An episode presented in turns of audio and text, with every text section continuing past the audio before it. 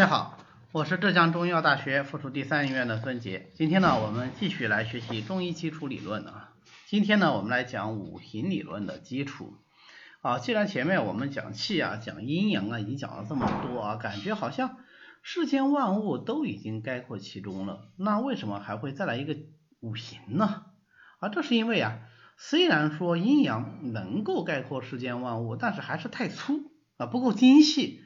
为了让它能够更加的精细，那我们就必须要有更精密的分类系统。那就像是我们刚开始认识这个世界的时候，我们知道这个世界上有男人啊，有女人，那么这是一个最初的、最简单的分类方法。我记得我小的时候啊，我们县城有一个特别不爱学习的一个人，他自己也是个文盲啊。那他儿子呢是我的同班同学啊，成绩也确实是不太好啊，比较差。老师就比较生气，把父母叫到学校来训话，因为那时候老师还挺负责的。然后他爸就说：“哎呀，没事了，我让我儿子来上学，就是让他知道，嗯，分得清男厕所啊、女厕所啊就可以了。你看，嘿，这个是不是就是一个认识事物的最根本的分类呀？但是这样够吗？他当时我们听到以后，反正都笑坏了，对吧？啊，小学生都会嘲笑这个事情，很明显，这种分类方法它不够嘛？怎么？能够说就分清楚了，男女就可以了呢，对不对？那我们还要知道他是中国人呐、外国人呐、好人呐、坏人呐，而且有的时候它不是一个二分法，它可能要分很多类啊，可能有很多分类的标准，那这样的话就显得特别凌乱啊，所以我们需要一个既不是特别的繁复，但是呢又比阴阳更精密的分类系统。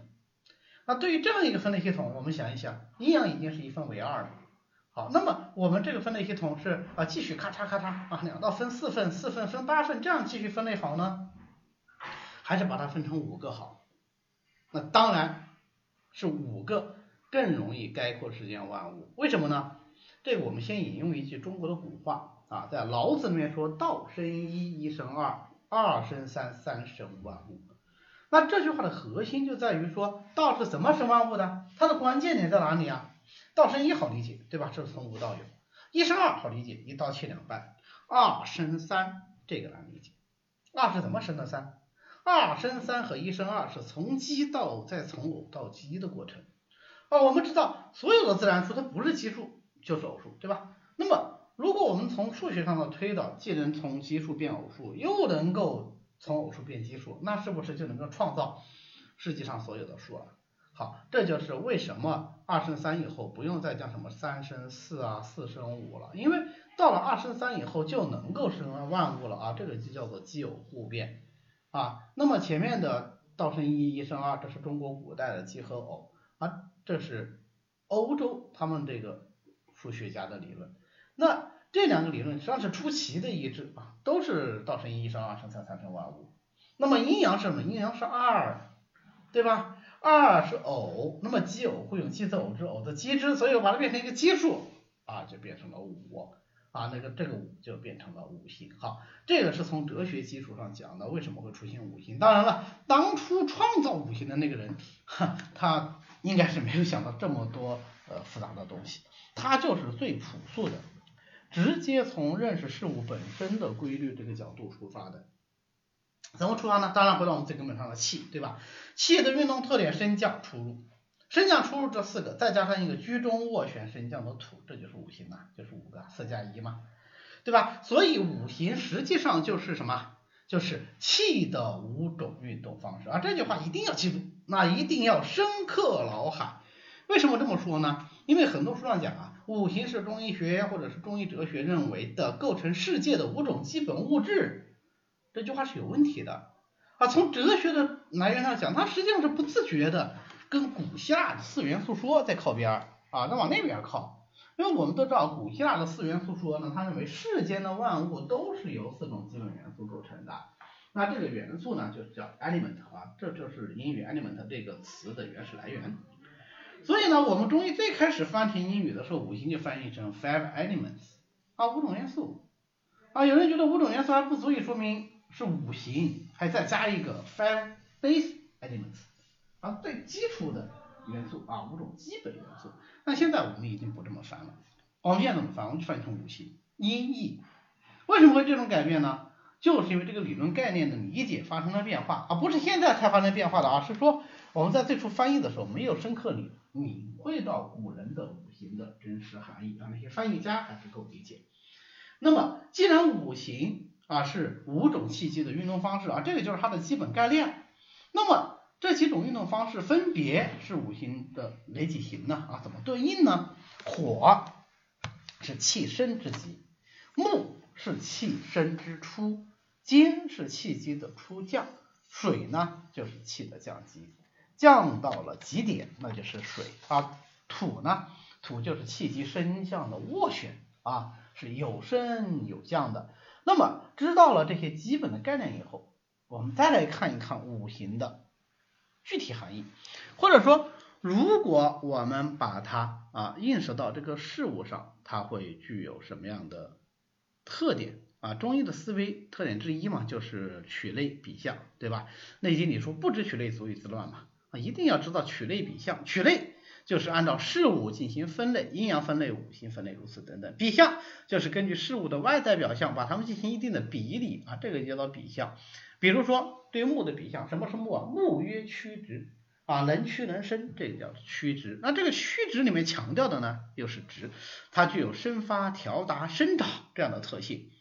所以呢，凡是具有生长、生发、调达、通畅这样特性的，它就属于木。啊，如果搞不清楚这个东西到底有没有生长、生发、调大、舒畅，那我们就看它有没有气机出生的特性啊，往上开始向上升啊，这个也是属于木。那有没有注意到生长、生发、调达、舒畅？其实这不就是气机出生的特点吗？自然界什么力量最强？种子的力量最强，生命的力量最强。这种生命的力量，种子力量就是生长的、生发的力量，就是木性的力量。啊，木曰曲直这句话呢，它是来自于《尚书》的《洪范篇》啊。我们现在只要是引用五行啊，最早可资引用的其实就是《尚书》这本书里的《洪范篇》。《尚书》就是过去我们讲四书五经的书经啊。所以为什么过去老是说什么啊，秀才学医，农里捉鸡；秀才学医，如菜做鸡等等，就是说秀才学特别容易，因为你看这些基础知识他们都学过嘛，对吧？好，再来讲啊，继续讲。那么火呢？火曰炎上，炎就是热，上就是蒸腾而上，所以凡是热的、蒸腾而上的，就都属于火啊。火这个外形它非常有特色啊，火和水相对应，分别就什么？它外显出来就是寒和热，对吧？火为热，水为寒，寒和热是最容易帮助我们理解阴阳概念的自然现象。所以我们在讲阴阳的时候，有一句话叫做“水火者，阴阳之征兆也”。可见火是非常重要的一行在五行里面啊。那它的特点是什么呢？它的特点就是温暖、上升、光明。既然说五行是由阴阳演变而来的，那么大家再想一想，作为火的这一行啊，那它是只有阴呢，还是只有阳呢，还是阴阳都有啊？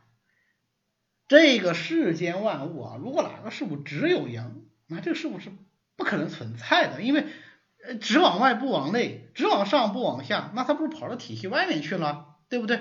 所以我们的身体里是不可能只有阳的东西啊，没有什么怒发冲冠，那也就冲到头皮了，不能再往上冲，对吧？再往上冲那就冲到外头去了啊，所以一定是既有阳又有阴的。啊，在这里我再稍微说两句不属于五行的东西啊，什么八卦，火在八卦里它属于离卦啊，所以大家也没看过那个。呃，《还珠楼主的蜀山剑侠传》，那里面一把剑特别厉害，叫南明离火剑。离火是什么火？离火就是最厉害的火啊，最热的火。那么它的卦象是什么样子的呢？啊，离卦上面是一个阳爻，下面是个阳爻，中间它是个断掉的，这表示阴啊，是个阴爻。你想啊，这是最厉害的火啊，结果它是阳多还是阴多啊？它是阳多，对吧？上面一爻，下面爻都是阳爻。可是它核心，它最中间的那个最重要的那一爻位是什么爻啊？是阴爻。讲这是什么意思呢？是说火不是纯阳，而是阴阳就有的啊，都有的。火里面已经蕴含了阴的成分在里头，或者是火里面已经蕴含了水的成分在里头。那么最中间的这个阴爻，我们叫它真水啊。火中间藏着的水，最厉害的水，最原始的水，最重要的水。好，那你想这个阴重不重要？当然重要嘛，对吧？水就是阴啊，这个水重不重要？或者说，当然重要。所以这个叫什么？元阴真水，你听这个名字就知道，哇，好厉害，是吧？所以如果元阴真水不好了，那火也会受到影响，对吧？所以阴和阳就是这样是相对应的啊，这是五行之外的内容啊，我们顺便讲到了提一下。OK，那前面只讲到火，对吧？男明你火箭嘛，那么水呢？水和火它是相对应的。那么如果从卦象上讲，水是坎卦，对吧？那水中间是什么？水中间就是阳爻，对吧？它三爻，那么上一个爻和下一个爻它都是阴爻，那中间这爻它就是阳爻，中间这个最重要，对吧？你看，那这个阳就什么？是元阳，对吧？真火，对吧？所以你看这里是不是无时无刻都体现着这个阴阳的互根互用、相互制约、阴阳交感、相互转化呀？好，再继续看下一行啊，土曰稼穑啊，那么。在《尚书洪范》，它的原文是土元稼穑，元其实也就是约的意思，所以我们现在就把它改成约，就句式就比较整齐。稼穑是什么意思啊？稼和穑就都是农作物的意思。著名的词人辛弃疾就好稼穑，那好稼轩，对吧？他有一个词集叫《稼轩长短句》，啊，意思是说哥不干了，哥回家种田去。好稼轩，他表达他对朝廷的一种愤懑之心，对吧？稼穑就是种田的意思。OK，那万物都是土里面长出来的啊，没有土里面长出来的这些东西，我们人就活不下去。所以土就具有生化、承载、受纳这样的特点。那它的八卦里就用坤卦，坤是卦什么卦？坤德载物啊，土就具有承载的作用。那么金曰从革。从革的意思呢，就是能够变形，革就是皮革啊，引申为柔软的，能够改变的这个意思啊。那我们最开始学这个五行的时候，老师就给我们举例子，你说那个金属啊，你看它具有延展性，对吧？一块铁，我们拿锤子敲敲敲敲敲，哎，把它可以敲成铁皮，这是就是打个比方。但实际上啊，呃，金曰从革最重要的强调的是气机的收敛。啊，它是向下的、向内收敛的这样一种气机特性，所以呢，凡是沉降的、速降的、收敛的，那它就属于金。啊，如果我们很难理解金这个速降收敛的概念，我们可以想象一下秋天的那种感觉，啊，落落叶纷纷，对吧？叶子都落下来了，人生的阳气开始收敛，天地的阳气也开始收敛，这种感觉啊，可能会更容易理解一些。那水呢？水曰润下，滋润向下，所以呢，凡是具有滋润的、寒凉的、向下的、潜藏的或者是闭藏的，这个它就都属于水啊。那么这五句话，呃，大家适当的记忆一下啊。木曰曲直，火曰炎上，土曰稼穑，金曰从革，水曰润下。啊，记这个什么意义呢？其实理解五行来说，你只要理解升降出入啊，理解这个就可以了。理解啊，升之极，升之出；降之极，降之出。我选升降啊，理解这个就可以了。那记这句话呢，呃，主要是掉书袋子，哈哈，必要说引用一下，让别人不明觉厉，对吧？这个对临床本身的价值，其实我觉得，我个人觉得不是特别大。你看。木月曲直衍生出来这些特性也好，火月炎上引出来这些特性啊，其实还不如我们从气机的特点来理解更具有普适性。对气机的变化的这种理解更容易被我们临床上所使用啊。当然，之所以会有这种情况，也是有原因的。